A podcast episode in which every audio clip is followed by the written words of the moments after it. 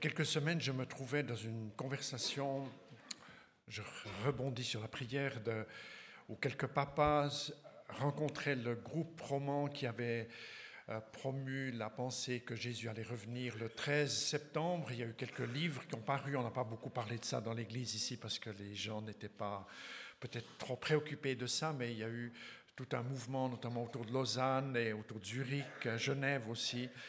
Et puis, lors de cette conversation, euh, on a retenu deux conclusions. La première, c'est qu'il est important de ne pas désobéir au Seigneur en fixant des dates. Ça, ça va être dans la lecture dans un instant.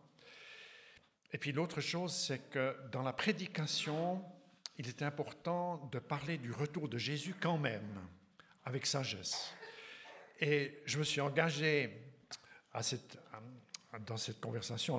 Elle n'avait pas lieu à Tavannes, mais je me suis dit, il faut que je mette en pratique. Donc, euh, j'ai fait le choix ce matin de, parler du thème de la promesse du retour de Jésus, et puis euh, en lien avec euh, un texte dans l'évangile de Marc au chapitre 13. Euh, c'est Jésus qui dit, euh, en, lien avec sa venue prochaine, mais en ces jours-là, après ce temps, euh, le soleil s'obscurcira, la lune ne donnera plus sa clarté, les étoiles tomberont du ciel et les puissances qui sont dans les cieux seront ébranlés. Alors on verra le Fils de l'homme arriver euh, parmi les nuages avec beaucoup de puissance et de gloire. Il enverra les anges aux quatre coins de la terre pour rassembler ceux qu'il a choisis euh, euh, d'un bout du monde à l'autre. Et puis, je lis euh, le deuxième, je continue la deuxième cliché. L'enseignement donné par le figuier, vous comprenez, comprenez l'enseignement que donne le figuier. Dès que la sève circule dans ses branches, les feuilles poussent. Vous savez que la bonne saison est proche. Et de même, quand vous verrez ces choses arriver, sachez que l'événement est proche, qu'il va se produire. Je vous le déclare, c'est la vérité les gens d'aujourd'hui euh, n'auront pas tous disparu avant que cela arrive.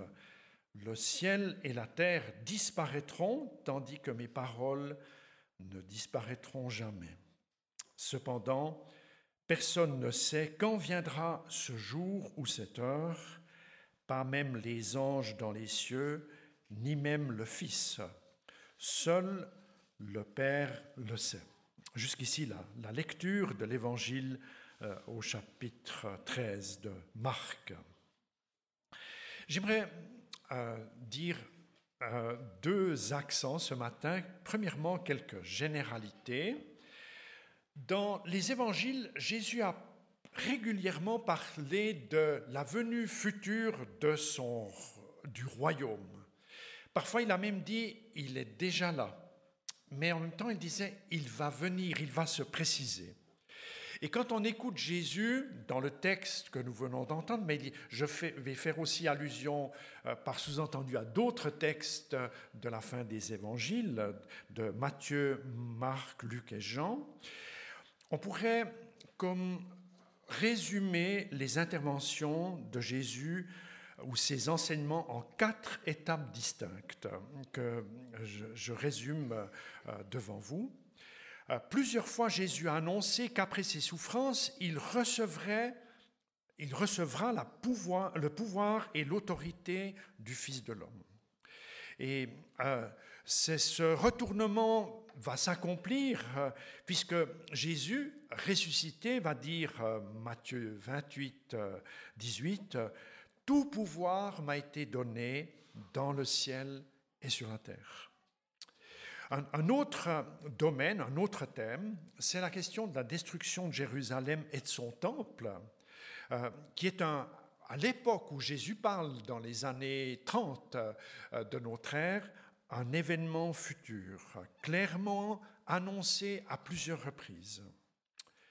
Il y a un troisième domaine, c'est le jugement dernier, qui est fréquemment mentionné dans l'enseignement de Jésus. Et ce, jugement dernier, euh, selon les endroits où, Jésus parle, il s'adresse à des individus, à des groupes de personnes ou à des entités nationales.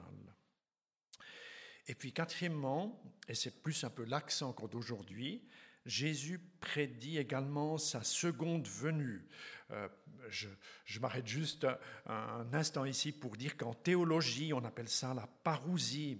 Parousie, ça vient de parousia, le grec, qui veut dire l'apparition. Donc, il y a une, apparition nouvelle, différente de Noël. Jésus, c'est vrai, c'est juste qu'il est venu à Noël, euh, notamment, là, il y a souvent un autre terme qui est utilisé, c'est l'épiphanie. Il y a une apparition par, euh, euh, en, termes théologiques de l'épiphanie, tandis qu'ici, c'est la, parousia, pour, pour, ceux qui s'intéressent aux choses techniques. Cette venue et ce retour de Jésus-Christ aura une dimension universelle. Ce sera un jour soudain et inattendu. Et puis, cette réalité invite euh, les chrétiens, nous qui sommes là, avec nos frères et sœurs des autres églises, des autres lieux, et j'ai envie de dire de toutes les générations, à cultiver une attitude de veille. Un autre cliché qui montre en fait encore une fois ces quatre priorités, avec cette fois-ci à la fin de chacune euh, la, euh, on pourrait dire la, dimension que d'une part la première, elle a débuté à partir de la résurrection. On pourrait dire euh, le fait que Jésus ne soit plus le Jésus vulnérable, faible, marchant parmi nous, mais le Fils à la droite de Dieu qui exerce son règne, est une première promesse réalisée déjà. La deuxième, qui a une dimension particulière et qui s'est euh, passé à la, vers, la, vers, la, deuxième moitié du premier siècle, ces fêtes se sont réalisées en l'an 70 de notre ère. Et puis, il y a les troisième et quatrième catégories qui sont les deux des aspects du moment final, c'est-à-dire qui vont vraiment être liés au retour et une fois que Jésus est revenu, que ces dimensions-là, c'est-à-dire le jugement euh, dernier, qui va même s'accomplir au-delà et après la seconde venue de, Jésus-Christ.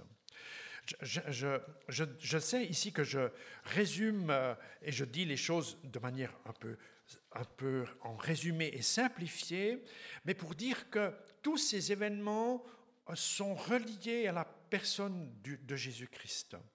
Et elle nous invite, ces, différentes réalités, à cultiver une espérance vivante. Elle est nourrie par le Saint-Esprit, elle est nourrie par les prières. Euh, et cette espérance est le fruit de ce que nous possédons déjà. Hein. Nous avons déjà reçu des bénédictions euh, par Jésus euh, mort et ressuscité. Et ces bénédictions déjà reçues, déjà entre guillemets, eh bien, nourrissent les espérances des réalités qui, entre guillemets, pas encore n'ont lieu et qui vont euh, trouver leur accomplissement au travers de la même personne qui est Jésus-Christ, le Fils de Dieu. Et c'est pourquoi cette espérance vivante nous invite à faire des choix, bien sûr, à faire des commissions, à s'occuper de nos enfants, à, acheter des voitures, à être préoccupé euh, parfois de devoir vivre un temps d'épreuve, de maladie, comme on l'a entendu, à être préoccupé par la compassion, tout en sachant que ces dimensions-là ont comme une finalité que seul Jésus-Christ pourra euh, pleinement accomplir et apporter parmi nous. Et euh, les gestes, les mêmes gestes, des gestes de tendresse, des gestes de solidarité, des gestes de fidélité dans sa profession, des gestes de patience dans une attente, peuvent avoir des contenus très différents s'ils sont habités par l'espérance qui vient de Dieu. Et ce matin, c'est à cela, je dirais que j'aimerais nous inviter tous, je, m'y inclus, euh, en, se disant, mais les petites choses que j'accomplis, elles s'inscrivent dans la finalité. Le monde n'est pas un cycle de choses où l'histoire va se répéter en boucle, où les vies se répéteraient en boucle, où une fois on est une girafe, une autre fois on est une souris, puis après on devient un être humain, puis peut-être un, diable ou un dieu un autre jour, vous comprenez? Ce n'est pas cela le message de la parole de Dieu. Et c'est ainsi que nous sommes invités à vivre notre vie en étant préoccupés d'avoir cette espérance. C'est le premier accent de ce matin, vivre avec l'espérance euh, dans l'attente du retour de Jésus-Christ.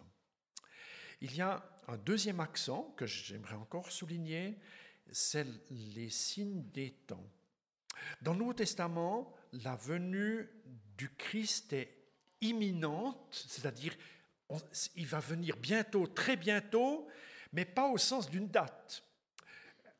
L'imminence, elle est au niveau de la proximité, c'est-à-dire l'accomplissement du futur, ce que, ce que Dieu va faire un jour, ce que Dieu a fait à la croix, ou bien encore nos réalités présentes avec nos questions et nos cheminements, ces différentes réalités du passé en Dieu, du présent et de ses promesses futures, c'est ces choses-là qui sont très proches l'une de l'autre. C'est là qu'il faut qu'il n'y ait pas de confusion en, disant on va chercher des dates quand Jésus revient. Donc la, la proximité où on, on, se dit mais le royaume de Dieu, il ne faudra pas aller chercher dans une autre galaxie. Le royaume de Dieu, il est près de nous, proche de nous, dans une autre dimension et la présence de Dieu, des anges, du Saint-Esprit, du Fils de Dieu est dans une autre dimension, mais ce n'est pas des années-lumière. Et ce n'est pas, pas une question de kilomètres, c'est une autre dimension. Et un jour, nous serons inclus dans cette dimension nouvelle. Et euh, c'est la raison pour laquelle, que, pour laquelle ces, promesses que très bientôt cette nouvelle dimension va, va se concrétiser est comme annoncée par des signes qui aident l'Église à être fidèle et qui inspirent ses gestes. Et j'ai une première liste de, de signes euh, qui sont peut-être les plus courants. Je ne dis pas qu'ils sont tous notés ici. Il est question de la parabole du figuier, j'ai d'ailleurs pris une, un, rameau de figuier. Bon, il, euh, c'est pas le printemps, hein, c'est comme chez moi, c'est comme chez vous, il y a l'automne, donc il y a encore des, il y a des feuilles qui sont encore restées, j'en ai des autres qui sont tombées. Enfin, Jésus il a dit, en fait, pense, si vous pensez à mon retour, pensez à un arbre, c'est le figuier. J'y dirai encore un petit mot tout à, tout à la fin de mon message. Il y, a, il y a un deuxième signe, c'est la chute de Jérusalem, j'en ai déjà parlé. Ça fait partie des signes alors pour nous, c'est une vieille histoire, mais Jésus a dit, ça fait partie des signes de mon retour. Les faux docteurs, euh, euh, euh, je ne vais pas lire ces textes, mais dire, c'est une grande préoccupation du Nouveau Testament, les faux docteurs dans l'Église. Vous savez, le danger de la foi, on, en, parlait avec le groupe des aînés lundi dernier, le danger pour les chrétiens, pour l'Église, c'est pas que depuis le dehors. Le danger, il est au centre de la pomme. Le verre, il peut être dans la pomme. C'est-à-dire, euh, quand il y a des faux docteurs, des faux enseignements qui conduisent l'Église, elle devient toujours stérile. Il y a tellement d'églises, et en Europe, nous sommes le continent où il y a tellement d'installations d'églises ecclésiales, religieuses. Ce n'est pas à nous de juger, mais on voit bien qu'elles sont mortes. Alors, ce n'est pas nous qui pouvons les faire vivre. On peut que prophétiser qu'elles puissent vivre. On peut que prier pour qu'elles puissent vivre, parce que c'est Dieu qui donne cette vie. Et puis, en, voyant cela, il est tellement important que, que je me dis, je me méfie des vers qui sont chez moi. Je ne veux pas tellement m'occuper des vers chez les autres. C'est ce qui se passe dans mon estomac, dans, dans mon cœur, dans mon cerveau. C'est là que c'est important. C'est là que je vais gendarmer avec l'aide et le secours de Dieu. Les guerres, les catastrophes naturelles, les persécutions, c'est le thème de dimanche prochain, ça fait partie des signes de la fin des temps. Et je résume beaucoup, c'est des signes qui sont là en boucle, et ces boucles, elles augmentent en amplitude. Et j'ai un autre cliché, qui montrent des signes, on pourrait dire, qui ont, qui ont un caractère non répétitif. C'est la prédication universelle, le fait d'atteindre toutes les nations avec l'évangile, déjà bien progressé. Les nouvelles traductions, par exemple, du Nouveau Testament, se font actuellement pour des groupes de moins d'un million de personnes. C'est-à-dire, ça touche quelques centaines, bientôt quelques dizaines de milliers de personnes qui n'ont encore pas l'évangile dans leur langue. Donc, c'est un des signes. Quand cet effort de traduction, de communication est fait, c'est un signe majeur de la fin des temps. Certains prétendent que c'est le cas, mais je crois que ceux qui connaissent le thème savent que ce n'est pas le cas. Il y a l'apparition de l'Antichrist, le faux Messie. Et ici aussi, je résume beaucoup, le faux Messie, il a une, une caractéristique où il est facilement reconnaissable, c'est ces mouvements, ces forces dans le cœur de ceux qui sont et contre Israël et contre l'Église. Adolf Hitler était quelqu'un comme ça. Euh, certainement, le gouvernement Daesh a des, relents de, des forces de l'Antichrist. Mais l'Antichrist peut, peut s'installer très gentiment au, milieu, on pourrait dire, de nos sociétés occidentales. Je pense que ce n'est pas une question de rechercher des étiquettes où sont les choses, mais de discerner là où il y a une opposition contre ce que Dieu a installé dans ce monde. C'est-à-dire, il a fait un travail qu'un peuple prototype, c'est les Juifs, et fait un travail général avec un plus grand peuple qui est l'Église, les gens qui se dressent contre Israël et contre l'Église sont dans ces préparateurs du faux Messie. Il y a la question de la place d'Israël. Euh, et puis, il y a, les, on pourrait dire, la question des ébranlements euh, au niveau des astres qui est également dans le texte que nous venons de lire aujourd'hui. Ces signes annoncent que la promesse du retour de Jésus va se réaliser et se manifester de manière universelle. Il est important de nous rappeler que la Bible parle de plusieurs périodes, c'est-à-dire Jésus, il a parlé de signes, mais certains s'accomplissent tout de suite, d'autres plus loin, d'autres encore plus loin. Et c'est absolument extraordinaire. J'aimerais conclure en disant au sujet de l'interprétation des signes, il y a dans l'Église dans l'Église au sens large, hein, je ne parle pas de l'EMT ici, au sens large, plusieurs courants de compréhension. Par exemple, le signe le plus discuté, c'est entre les théologiens, c'est l'importance à donner à la place d'Israël à la fin des temps. Et euh, pour, faire simple, ici à l'EMT, on a quand même aussi cette compréhension qu'Israël a une place dans, un rôle significatif, significatif pardon, durant la fin des temps. Je mentionne dans cette conclusion une parole de l'apôtre Paul. Il dit ça aux Thessaloniciens. Vous n'avez pas besoin, frères, frères et sœurs, qu'on vous écrive au sujet des temps et des moments où tout cela arrivera, car vous savez très bien vous-même que le jour du Seigneur viendra de façon aussi imprévisible qu'un voleur pendant la nuit. Quand les gens diront tout est en paix, en sécurité, c'est alors que tout à coup la ruine s'abattra sur eux comme les douleurs de l'accouchement sur une femme enceinte. Personne ne pourra y échapper, mais vous, c'est ça qu'on doit bien entendre, hein, mais vous, frères et sœurs, vous n'êtes pas en pleine obscurité, pour que ce jour vous surprenne comme un voleur. Vous tous, en effet, vous dépendez de la lumière. Vous appartenez au jour. Nous ne dépendons ni de la nuit ni de l'obscurité. Ainsi ne dormons pas comme les autres, mais restons éveillés et sombres. J'aime beaucoup cette parole de l'apôtre Paul. J'ai dit que j'allais finir avec le figuier.